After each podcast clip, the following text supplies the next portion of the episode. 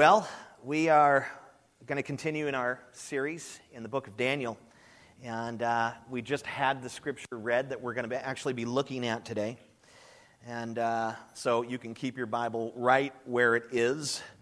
Uh, last Sunday, we began a little mini series uh, within the broader series of the book of Daniel called uh, Dreams, Death, and Deliverance.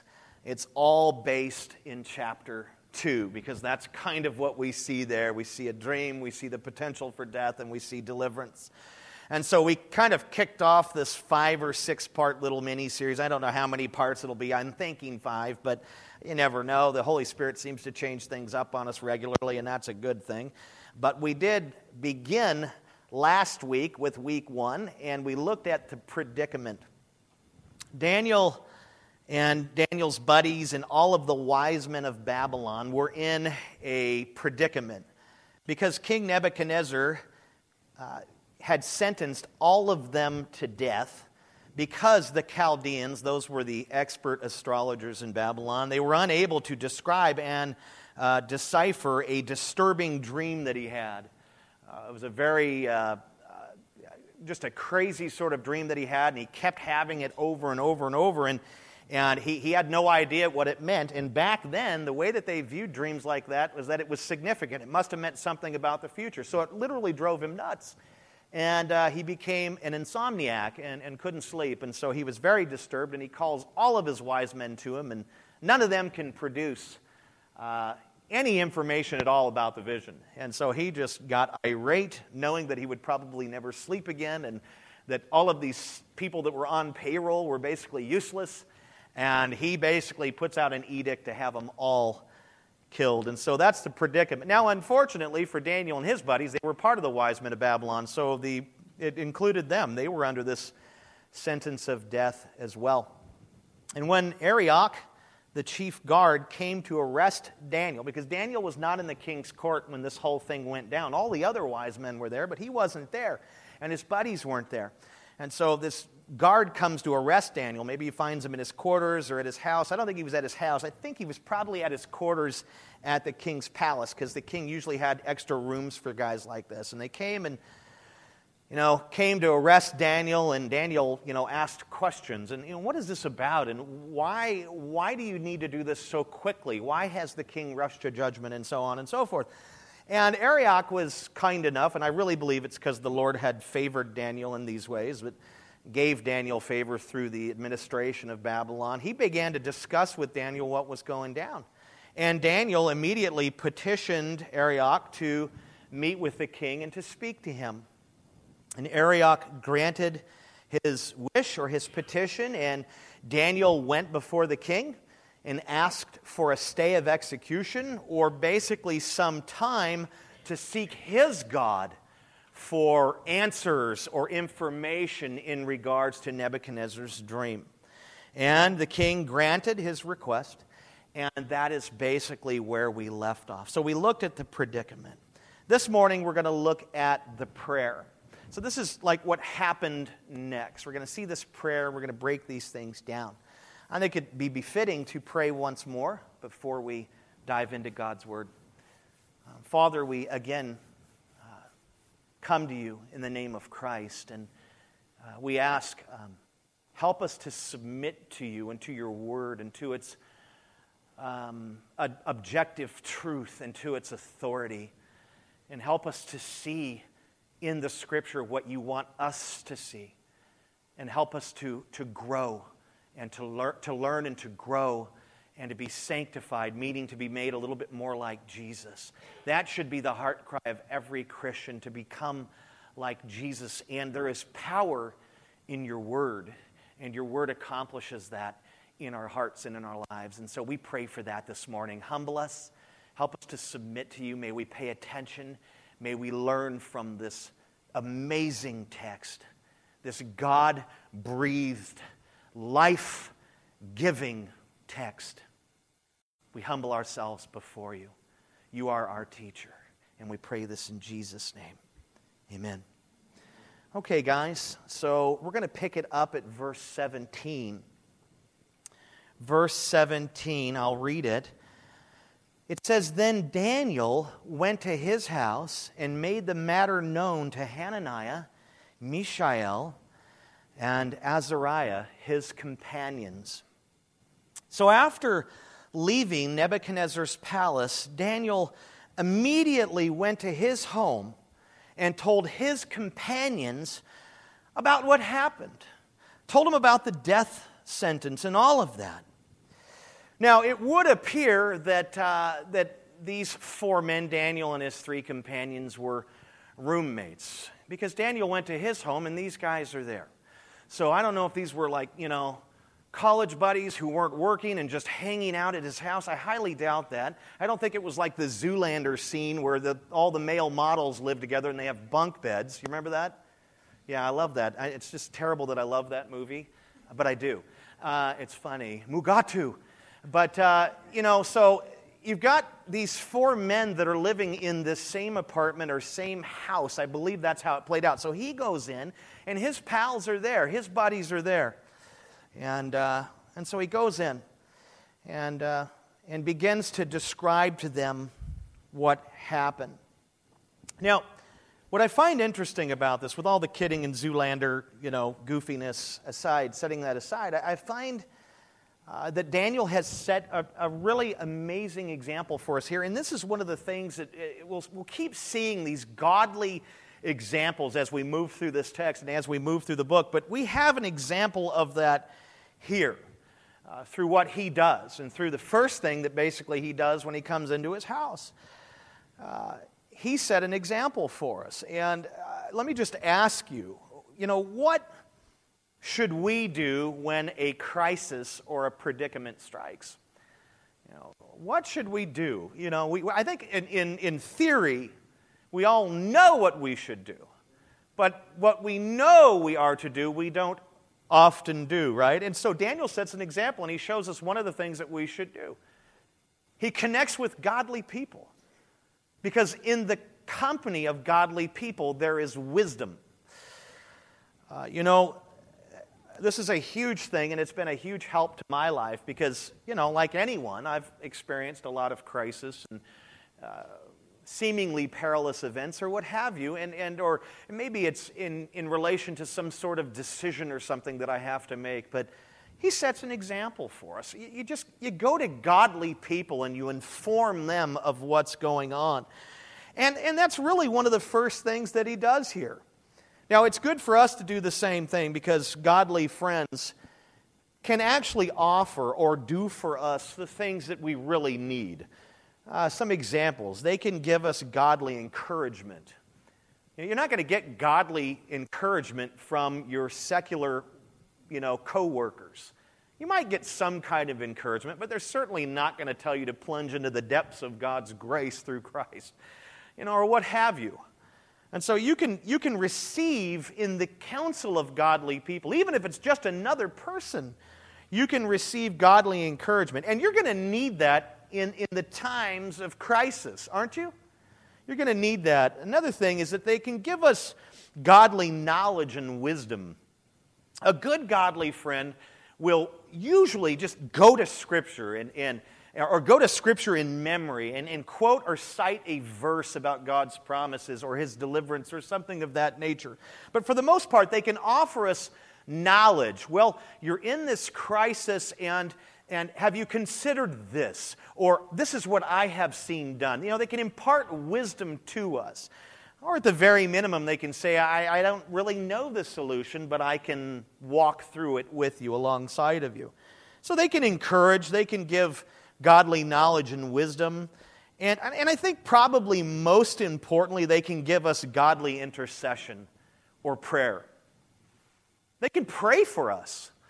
You know, and I, am telling you, there's power in, the, in prayer, man. There is power in prayer. And, and the more people that you get praying over your crisis and situation, the better you will be. You may not get delivered from the crisis because God has just said, I'm, I'm taking you through it because I have a reason. But you don't have to think that the end of the world is there, and you can have the right perspective as you go through it. Have you ever noticed how the Apostle Paul, in his epistles, rarely prayed for, um, you know, if, if, if one church was experiencing something, he never like prayed that they would be delivered from those things. What he prayed for for them was that they would persevere through and honor Christ. And, and so much of our prayer lives when we're responding to crisis have to do with deliverance or these things, rather than prepare us and equip us to walk through the fire with you. And so the Apostle Paul does this, but you can go to godly friends and they can pray. They can pray, Father, I pray that you would strengthen Phil as he goes through this episode. I pray that you would strengthen Christina or Brenda or Carl as he's trying to figure out how to deal with this crisis at work or whatever. I mean, run the scenarios. So they can give us encouragement, they can give us knowledge, they can give us wisdom, they can give us intercession. They can go before the Lord and pray on our behalf, pray for strength, pray for deliverance, whatever it is. And I'm telling you, man, in the midst of a crisis, those are the things that we need most. In fact, those are the things that we need most when there isn't a crisis. And we might even need them more so when there isn't a crisis, because when there isn't a crisis, we tend to be kind of frivolous and, you know, and just kind of loosey goosey with our time. We're not serious about the things of the Lord. When all the blessings on us and everything's going smoothly, I think that's why one of the psalmists, or someone who wrote a proverb, I believe it's a psalmist, wrote, you know, just give me my daily bread. Don't, don't give me a whole lot of bread because then I'll forget about you. And if, if I don't have any bread at all, then I'm likely to steal. You know?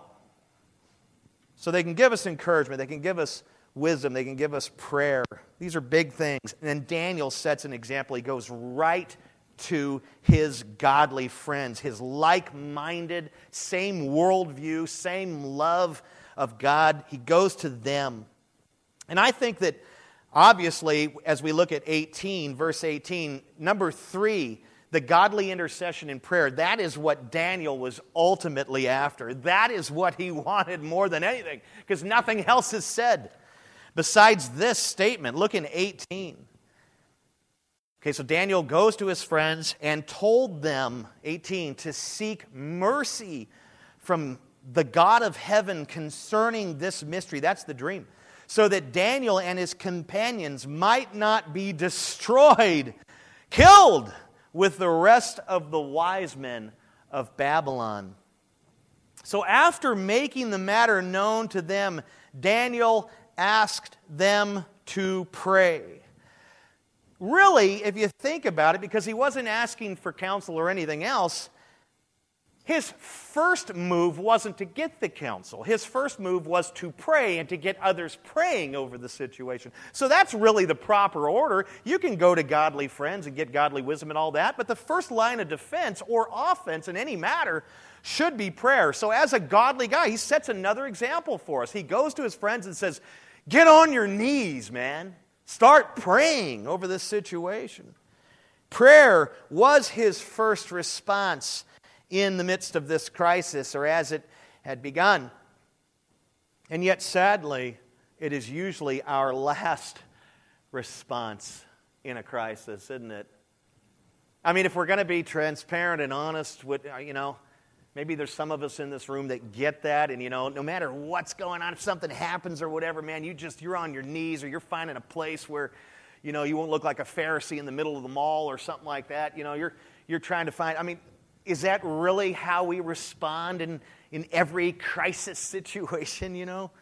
I just have to be honest with myself. Sometimes prayer is the last thing that I go to, which basically means that God is the last one that I go to in the midst of a crisis. Because all prayer is is speaking with God and communing with God, communicating with Him. Ah, see, with Daniel, it was the very first thing that he did. And it's usually our last.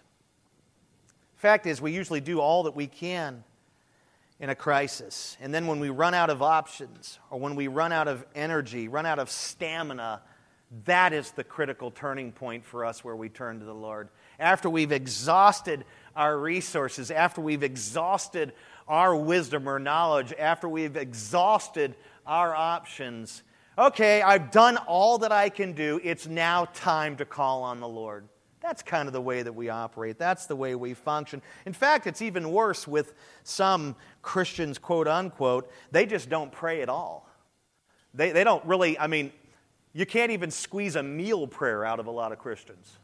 let alone, you know, let alone some kind of a prayer for, you know, a crisis or something like that. They just, they're not prayerful people. And, and I was reminded, I had to Google search it, but I, uh, I was reminded of a statement that I'd heard by Martin Luther uh, a couple of years ago. He said this He said, To be a Christian without prayer is no more possible than to be alive without breathing. That's on point, man. You know, Christianity and prayer are synonymous. The Christian will pray because he believes in and has been saved by an invisible God, by which the only way to communicate with this God is through prayer. If you think about it, you got to be about prayer and you got to make that your first thing. We need to follow Daniel's awesome example. He goes to godly people. He could have got wisdom, but in that moment he said, Pray, pray, pray over this situation. Now, if you turn over to Daniel chapter 6, verse 10, you will see that prayer actually marked Daniel's life. Uh, in other words, he wasn't a crisis prayer warrior. He was a all the time prayer warrior. He prayed all the time. It says this in chapter 6 verse 10 and I'm fast forwarding in the book. Don't get mad at me. We'll get there in about 5 years. It says he got down on his knees 3 times a day and prayed and gave thanks before his God as he had done previously. That's the ESV translation. Daniel, bottom line, was a man of prayer. He didn't just pray in the crisis, he prayed multiple times a day, just offering up thanks or for a crisis, a combination of all of those things. He was a man of prayer, and we should, as the Lord's people, be men and women of prayer. We should follow his example. And it's really not that difficult to do if you think about it. You can set aside just a little bit of time each day to pray. You know, it doesn't have to be this crazy moment when you turn the lights down and get the strobe light, that'd be weird. Or the candles going, you know, and, uh, you know, it doesn't have to be some weird, overly spiritual thing. I don't know about you, but I've been trying to develop the practice of just perpetual prayer.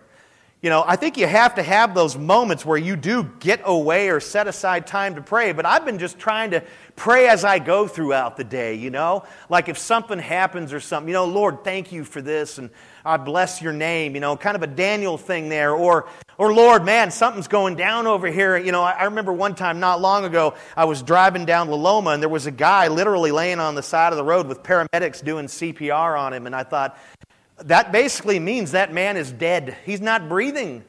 And it just frightened me. So I pulled over and just began to pray for him, you know, and I, I left before whatever happened happened. I don't know what happened, but you know, you can just respond throughout the day in prayer to situations, or you can just utter up praises as you go about your day. You know, and it doesn't always have to be in response to a crisis or in response to something good that the Lord has done. You can just step off to the say and say, Lord, I just want you to know I love you. I love you with all my heart. I bless your name. I pray in Jesus' name. Boom, boom, boom, boom. You can do that. But I would say try to find time in your day to set aside maybe five or ten minutes where you can actually just like really get, you know, prostrate yourself, get down on your knees and just, or whatever, and just pray to the Lord. Just pray to Him. Just bless His name and seek Him for wisdom. Ask Him for deliverance. Whatever it is that you need, or however it is that you just want to communicate your love to Him. It's important that we do this. And always remember that when a crisis strikes, the first thing we should do is turn to the Lord in prayer. You can do that before you can get to your council of wise men or wise ladies you can start praying and then get with your friends or start texting and saying, You got, would you pray over this situation? You can do that, but make sure we turn to the Lord in prayer first. But I want you to notice something that's so vital here in this text, and this is, this is where my head just goes, uh, it's just, it's something that I noticed that I was talking to Carla about yesterday as we went on our RHC walk. We had people that go down and walk in the park. We're just trying to get a little exercise and fellowship and we started talking about this, but I want you to know something that's vital to this text. Notice how Daniel did, he did not instruct his buddies to seek the Lord for an interpretation to the king's dream.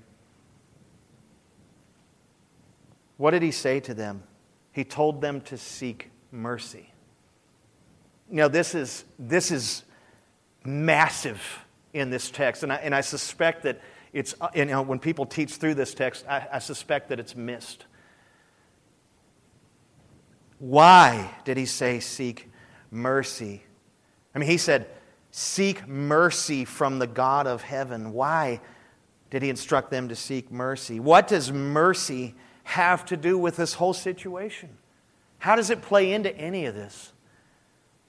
At first read, it just seems kind of off subject or why would you go after that when you know you've got something else to focus on here right i mean it's so clear in the text a little earlier i think last week we looked at it. They clearly needed an interpretation right? Verse 5 that was the target.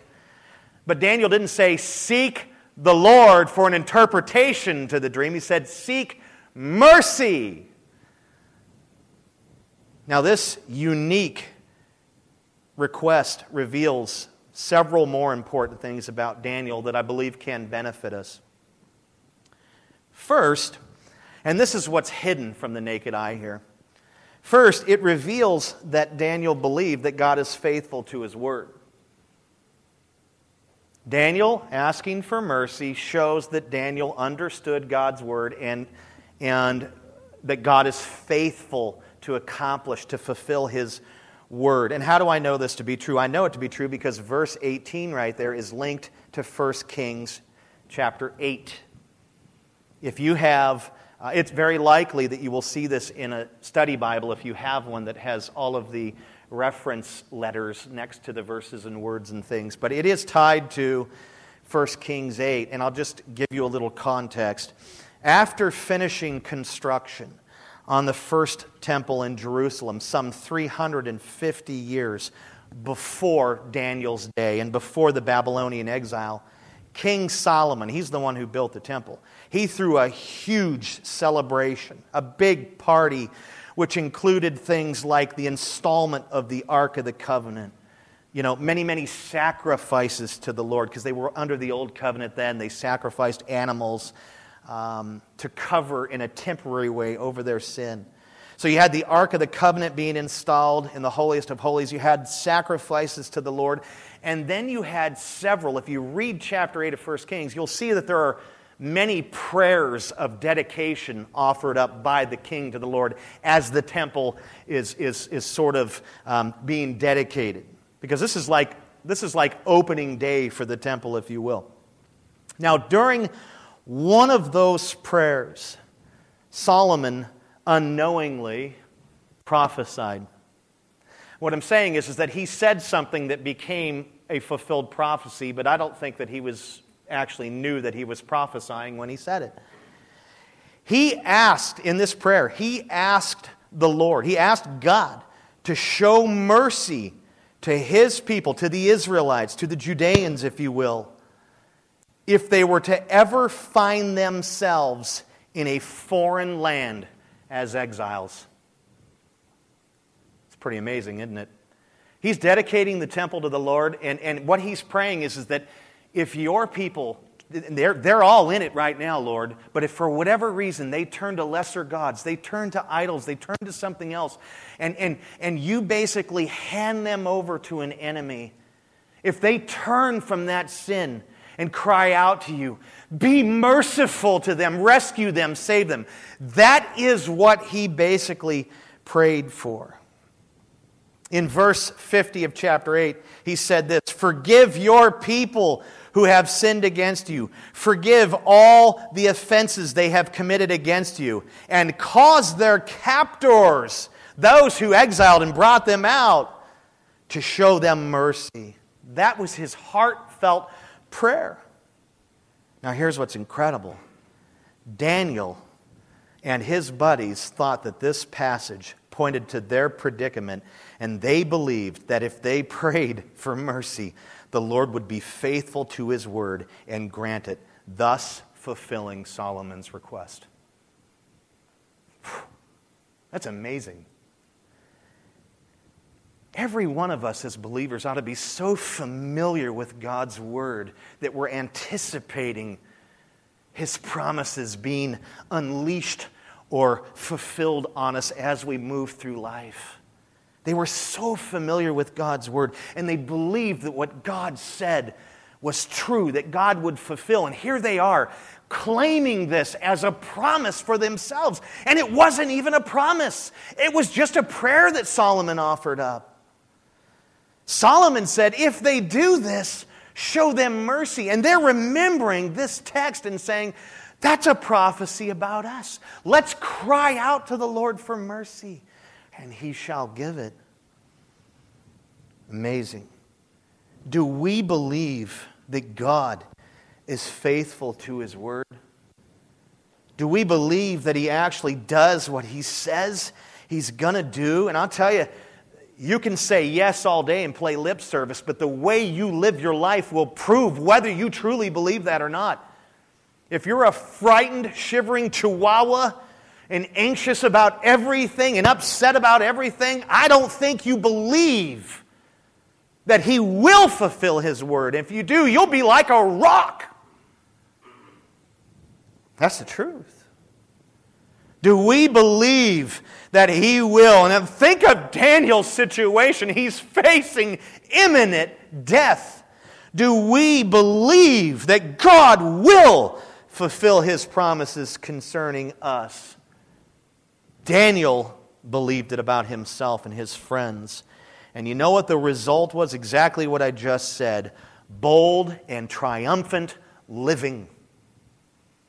God has made promises to us so that He can fulfill them and be glorified through that, but so that awful we also we would have a sense of security in our lives. Promises are like deposited cash in the bank. It's guaranteed.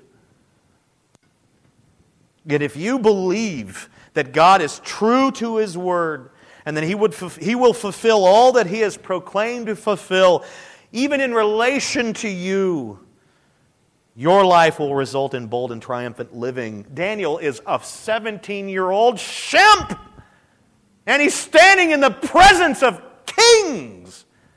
And he's bold, and he gets more bold. We'll see this boldness increase. This guy is so daring. Why? Because he believed in the promises of God. Okay, he believed that God is faithful to his word. Second, the second thing that's revealed here about Daniel's request, it reveals that Daniel understood that deliverance is an act of God's mercy. In other words, deliverance is the outflow of God's mercy. Passages like Ephesians 2 4 and 5 make this clear in relation to our salvation. It says, God, who is rich in mercy, okay, because of his mercy, made us alive with Christ, even when we were dead in transgressions, sins. God delivers people out of bondage to sin, out of uh, going to hell and what have you, by his sheer mercy. If God withholds his mercy, people are destroyed. It is because of God's mercy that we have been delivered from death and made alive in Christ. And what is mercy? Mercy is the outflow of His love because God is love. Mercy, love, and grace. Love. It's because God is love that He is merciful and that He gives grace. They all flow out of His love. But mercy is essential to deliverance. Many of the Psalms also make this lucidly clear. King David was always in hot water. Just read the Psalms, read the, you know, the, the historical books, the King's books and Chronicles Samuel. I mean, he was always in trouble. This guy always had some kind of an enemy on his tail. He was always in hot water. And he prayed to the Lord for deliverance all the time. But one of the things you'll notice about his prayers in the Psalms is that he asked the Lord for mercy before he asked for deliverance. Examples in Psalm 28 David needed deliverance from his enemies, but before asking for it, he said this Hear the voice of my pleas for mercy. In Psalm 30, David needed deliverance from death. But before asking for it, he said, Have mercy on me. In Psalm 51, he said the same thing. He needed deliverance from sin guilt, right? This is after he got all entangled with Bathsheba. He became an adulterer. He became a murderer. He was in bad shape. And he cries out to the Lord for deliverance from sin guilt. Rescue me from this sin and from this despair. But before he gets to the whole deliverance component, he says, Have mercy on me. In Psalm 141, David needed deliverance from danger. And before asking God for that deliverance, he said this With my voice I plead for mercy to the Lord. You see, David and Daniel both understood that deliverance is an act of God's mercy, and that is why they pleaded for mercy first. They knew that if God chose to be merciful to them, they would be delivered. And they knew that if God chose to withhold his mercy, they would perish. They understood how it works. Now, when we pray, we usually ask the Lord for the exact things that we need, don't we? If we need deliverance from illness, we ask for healing. If we need deliverance from weakness, we ask for strength. That's a cry of mine regularly. If we need deliverance from financial problems, we ask for financial provision. If we need deliverance from a cruddy job, we ask for a new job, and so on and so forth. And yet, after studying this text, I realize that if this is how we pray, then we are not praying for the right thing or in the right order. If we desire deliverance from this or from that, or if we plead for the deliverance of others in salvation, some kind of rescue, we should seek the Lord for mercy because deliverance is the outflow in all cases and in all instances. It is the outflow of God's mercy. Even the Lord's Prayer, when, when the disciples said, Jesus, teach us how to pray, even the Lord's Prayer, when He gave them this model for prayer, even it contains petitions for mercy. How so? Forgive us our trespasses. That's a cry for mercy. Lead us not into temptation. That is a plead for mercy. John Calvin wrote, Whenever we fly to God, and I love that. That's what he called prayer flying up to God. When we fly right into God's presence, whenever we fly to God to bring assistance to our necessities, our eyes and our senses ought always to be turned towards his mercy, for his mere good will reconciles us to him. Man, that's that's on the mark. Daniel got it, man. He understood that if, if he and his pals and the wise men were to receive deliverance, it would only be if God chose to be merciful, because in every instance, deliverance is the outflow of God's mercy. He got that, and that text reveals that to us. Third, it reveals that Daniel was humble. And this, is, this should be one of the key trademarks of a true believer or of any real believer humility. How do I know this to be true? I'll tell you why. Humble people plead with God for mercy, prideful people do not. They do not.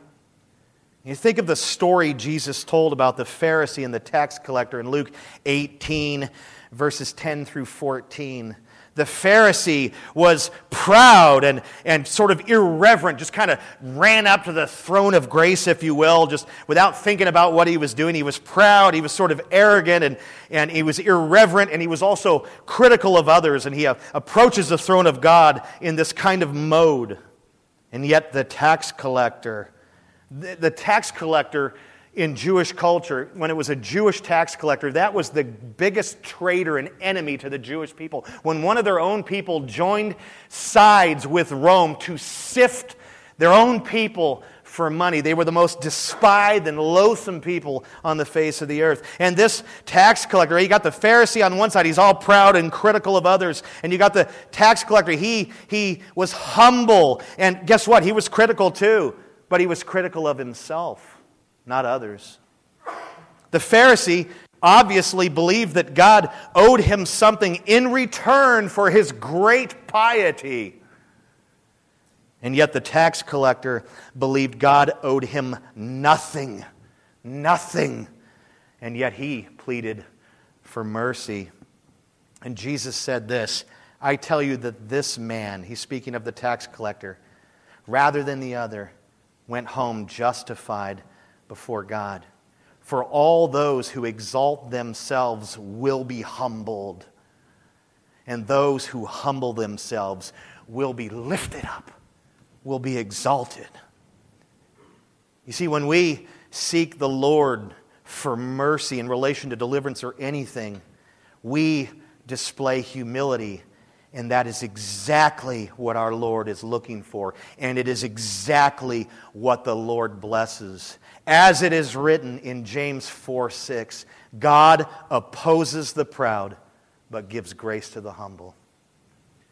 Daniel asking his friends to plead for mercy shows that he was humble. He did not believe for a moment that God owed him anything. He had absolutely no sense of entitlement, which is a problem in this nation. And it's a problem in the church. It's a terrible, terrible thing. And yet Daniel got it. Seek the Lord for mercy in all things, especially deliverance. Moving on.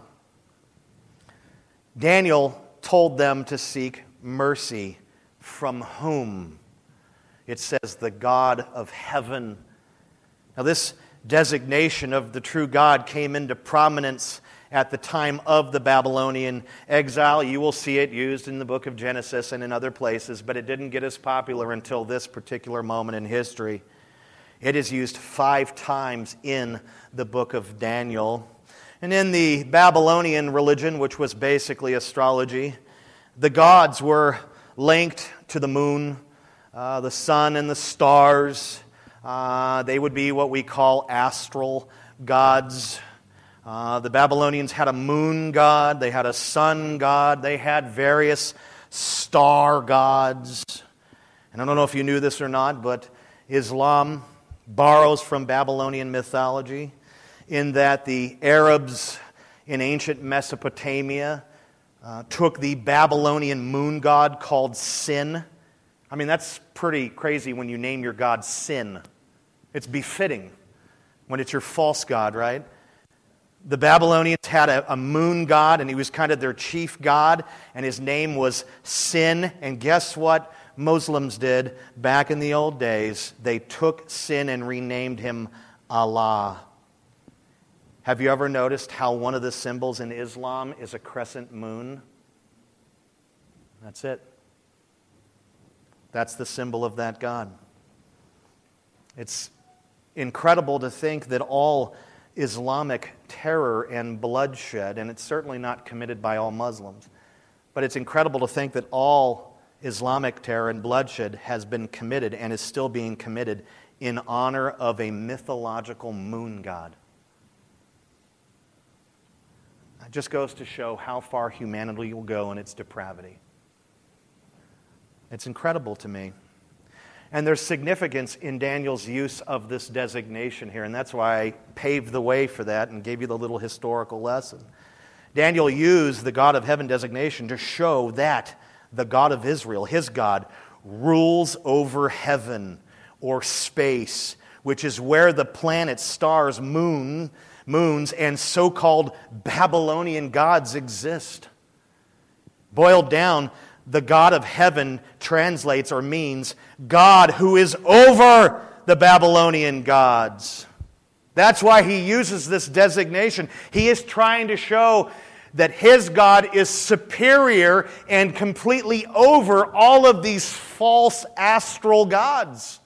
My God is the God of heaven, which means He's higher than your gods that exist in heaven. My God is above it, He is over it, He created it. That is essentially what He is saying here.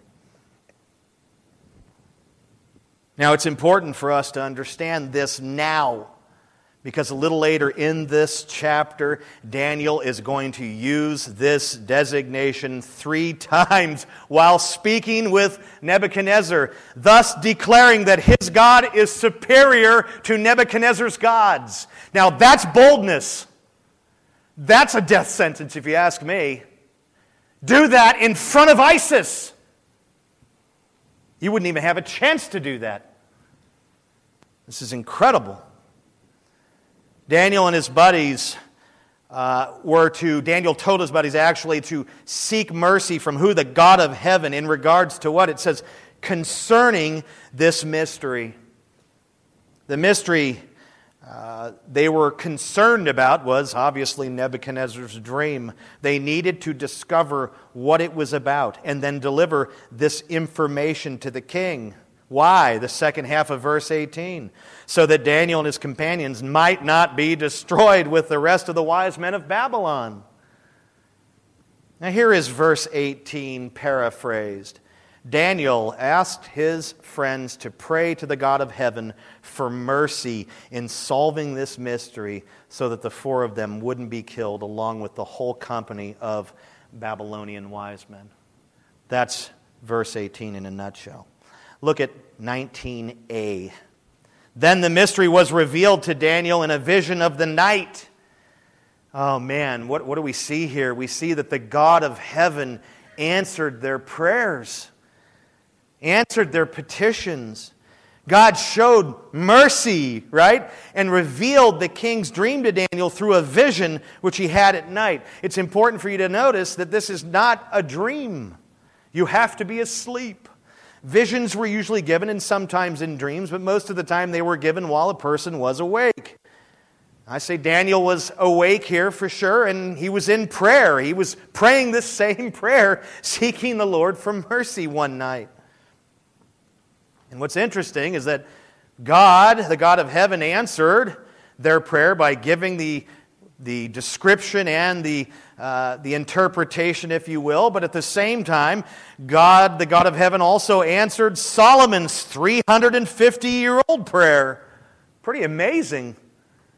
Mercy was to be given to the exiles. That's what Solomon prayed for. And here it comes, right here, people. Man, if you don't believe that God fulfills His word, there's an example for you. It's right there. I'm not making this up. How did Daniel respond? 19b.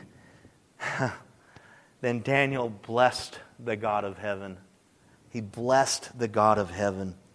Daniel broke out in praise because that's how blessed translates. It translates as praise. He praised the God of heaven. This is not prayerful praise. This is open. Thank you, God. Thank you, the God of heaven. Thank you. He's thanking him out loud. His roommates are probably saying, We're trying to sleep. He's praising God, probably at the top of his lungs, as we should be doing. And here's what's fascinating again. Here's where we get stung again.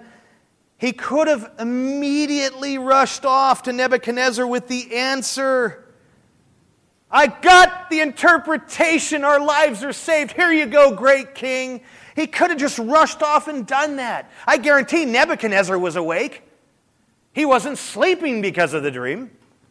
He could have went right in and got an audience and broke it down for him. Boom, they're safe.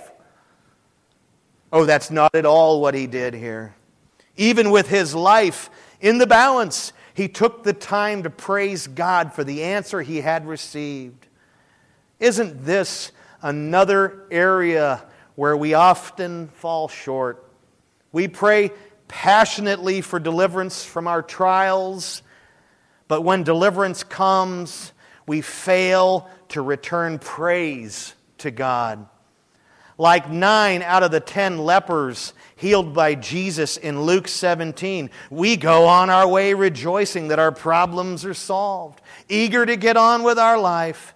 We forget the one from whom our healing, our deliverance comes. Sinclair Ferguson wrote this. He said, The test of our spirituality does not lie only in the fervency of our prayers in times of crisis, but in the wholeheartedness of our worship when God acts in grace. In other words, we prove to be truly spiritual when we not only pray to God, but when we praise God for answering our prayers. That's the test. Remember, Jesus rebuked the Pharisees, or at least warned his disciples about them. They would go out on the street corners and offer up all these prayers. They wanted to show that they were spiritual by how they were always in prayer. But the true test of our spirituality doesn't just come by how often and how frequently we pray, it comes by how we praise. Big difference. Guilty. Guilty. Both prayer and praise are the indicators, not one or the other. Now, Daniel again modeled this for us here. He models something else, and it, it's the praise component. He could have ran off. Not only did he, you know, praise here, but he breaks off into this extraordinary prayer of praise. It's just incredible what he does here. He could have just thanked God, then went to the king's court. No, no, no. He breaks off into this extraordinary praise uh, through prayer. It's a kind of a benediction kind of thing going on here. Look at verses 22 or 20 through 22. Daniel asked, or answered, not asked, he's already been asking. What am I thinking? Daniel answered and said, after he praises God out loud, he begins to pray, and he says this in his prayer Blessed be the name of God forever and ever, to whom belong wisdom and might. He changes times and seasons. He removes kings and sets up kings. He gives wisdom to the wise and knowledge to those who have understanding. He reveals deep and hidden things. He knows what is in the darkness, and the light dwells with him. Wow. Now let's just break this section down. Daniel began by stating, Blessed be the name of God forever and ever. You know, we have a, a saying here at RHC that we like to use from time to time. You'll hear it in some of the sermons, and if you look at Shannon's arm, you'll see it tattooed there. We borrow it from the Reformation. It is the Latin phrase soli deo gloria. It translates glory to God alone. Blessed be the name of God forever and ever was Daniel's soli deo gloria statement. That's in effect what he was saying. Blessed be the name of God forever and ever. To him alone should he be glorified.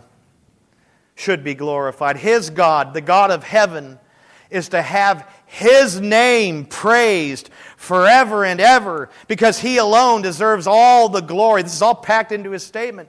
Because He alone possesses what? What did He list? Wisdom and might. Might translates as power. Daniel goes on to describe examples of God's wisdom and power, right? He listed six. Number one, he changes times and seasons. This has to do with God, how God uses his power to control nature. Is a statement about nature and how God sovereignly controls nature. He's the one that ushers in fall, and he can do that now if he wants.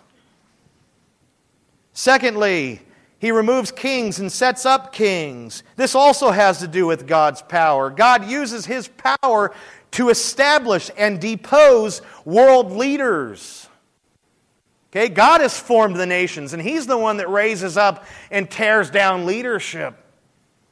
His sovereign power, He does that. These guys, we, we think that we elect people, but it, behind the scenes, God is appointing and actually, in a way, giving us exactly what we long for.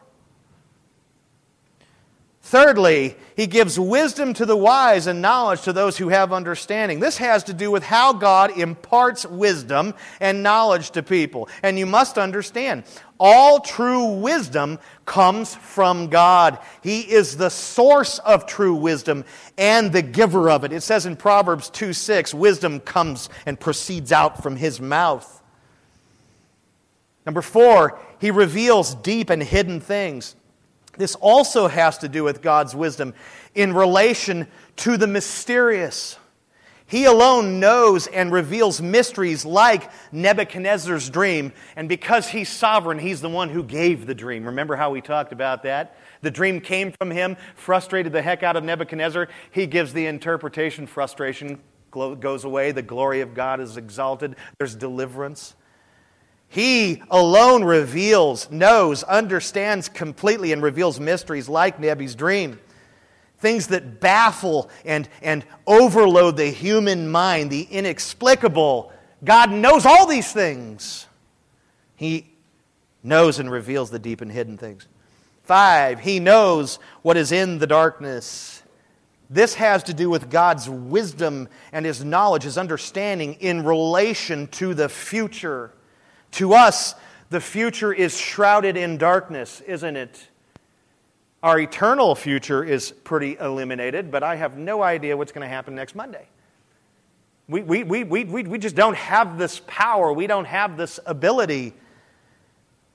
But with God, He knows, understands the future perfectly. He sees it all. In fact, He planned it. So He knows what is in the darkness. He knows the future. And that's exactly what this dream has to do with future kingdoms that'll rise and fall, and then the eternal kingdom that'll stand forever. We'll get into all that in a few weeks. Six, I love this statement, and the light dwells with him. This has to do with the limitlessness of God's wisdom. Since light dwells with God, nothing is hidden from his understanding. He resides in light and literally knows all things. We call that omniscience.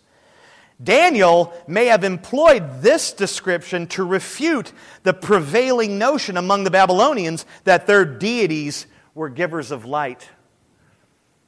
You just rewind a little bit to the back in the story a little bit, and you see that the, the beholders of those Babylonian gods could not come up with answers, thus proving that those Babylonian deities could not give light. And Daniel says, and light dwells with him. That's a rebuke. That's a statement against those gods who cannot reveal and give light. Fantastic. This is all his praise and his thanks, and he's just exulting in God. And God is sovereign. God has all the power and all the wisdom, and he's proven it to Daniel. Look at 23. To you, O God of my fathers, I give thanks and praise, for you have given me wisdom and might, and have now made known to me what we asked of you, for you have made known to us the king's matter. Daniel thanked and praised God for the wisdom and power he had imparted to him personally. What a, what a great wrap up. That's the benediction, you know. Man, his prayer was answered, he just praises like crazy and exalts in God and lifts up the name of God who's above all. Man, that's how we should respond. You know what's really, really incredible about this whole section is Daniel's amazing faith. At this point, he was absolutely certain about the accuracy of God's revelation to him. And yet he still had to present it to the king, and the king still had to render a verdict. His life was still on the line at this point. But that is not the way that he saw it. He knew God's word is true. He knew God comes through all the way. He knew that the accuracy of God's revelation was spot on. He knew that he was delivered way before he ever went and got the verdict of deliverance. That is amazing faith. That is amazing faith. He didn't need the proof. He didn't have to go to Nebuchadnezzar, okay, God, you were right. Thank you. He believed it before he got there. Amazing. Do we possess this kind of faith? Faith that trusts in the Word of God and the promises of God to the point that we spend our time in praise and worship instead of in anxiousness and worry. There's your parallel. You know, what we do is God would give us the vision, and then we would be questioning it the whole time. Okay, that really seemed cool, and I, I hope it works. That's feeble faith. Do we have amazing faith like Daniel and we just believe and take God's word as it is and move forward and stand in boldness, stand in victory, and press on without anxiety, without worry? Do we have amazing faith like him and we just praise and worship? Or do we have ordinary faith? Or do we not have faith at all? Closing.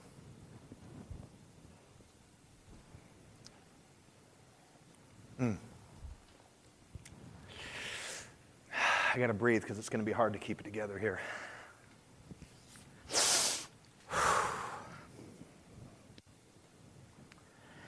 How does this passage point to the Lord Jesus? We could end the service or end the sermon right where we did with where's our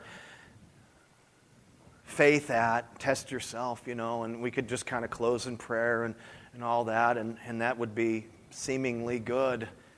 But I believe that we will have missed the mark by a million miles.